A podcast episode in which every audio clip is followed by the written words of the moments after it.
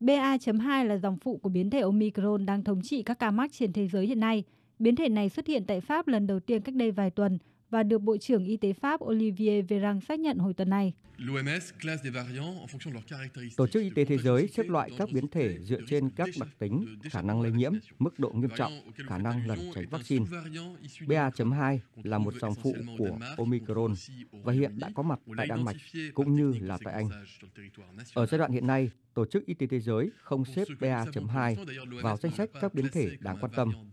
Điều duy nhất chúng ta biết hiện nay là nó có ít nhiều các đặc tính tương tự như Omicron và chúng ta vẫn chưa biết mức độ lây truyền của biến thể phụ này ở những người từng nhiễm Omicron.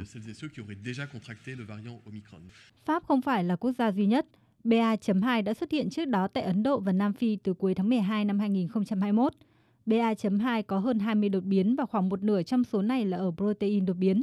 Đây là loại protein được cho là có khả năng tương tác với các tế bào của con người và là chìa khóa để virus xâm nhập vào cơ thể.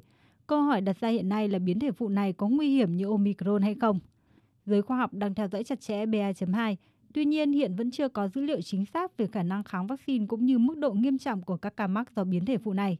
Theo nhà virus học Tom Peacock thuộc Đại học Hoàng gia London Anh, những quan sát từ rất sớm tại Ấn Độ và Đan Mạch cho thấy không có sự khác biệt đáng kể về mức độ nghiêm trọng của BA.2 so với Omicron. Ông cũng nói thêm rằng, dù có thể có sự khác biệt tối thiểu về hiệu quả của vaccine, nhưng bản thân ông không tin rằng BA.2 sẽ có tác động đáng kể đến làn sóng Omicron hiện nay. BA.2 đang đặt ra những thách thức nhất định cho các nhà khoa học vì nó không dễ theo dõi. Theo nhà sinh vật học Florent Deba tại Viện Sinh thái và Khoa học Môi trường ở Paris, một sự thay đổi trong các giao thức thử nghiệm PCR và thực tế là loại kit thay đổi từ phòng thí nghiệm này sang phòng thí nghiệm khác khiến cho việc xác định BA.2 một cách đáng tin cậy là rất khó.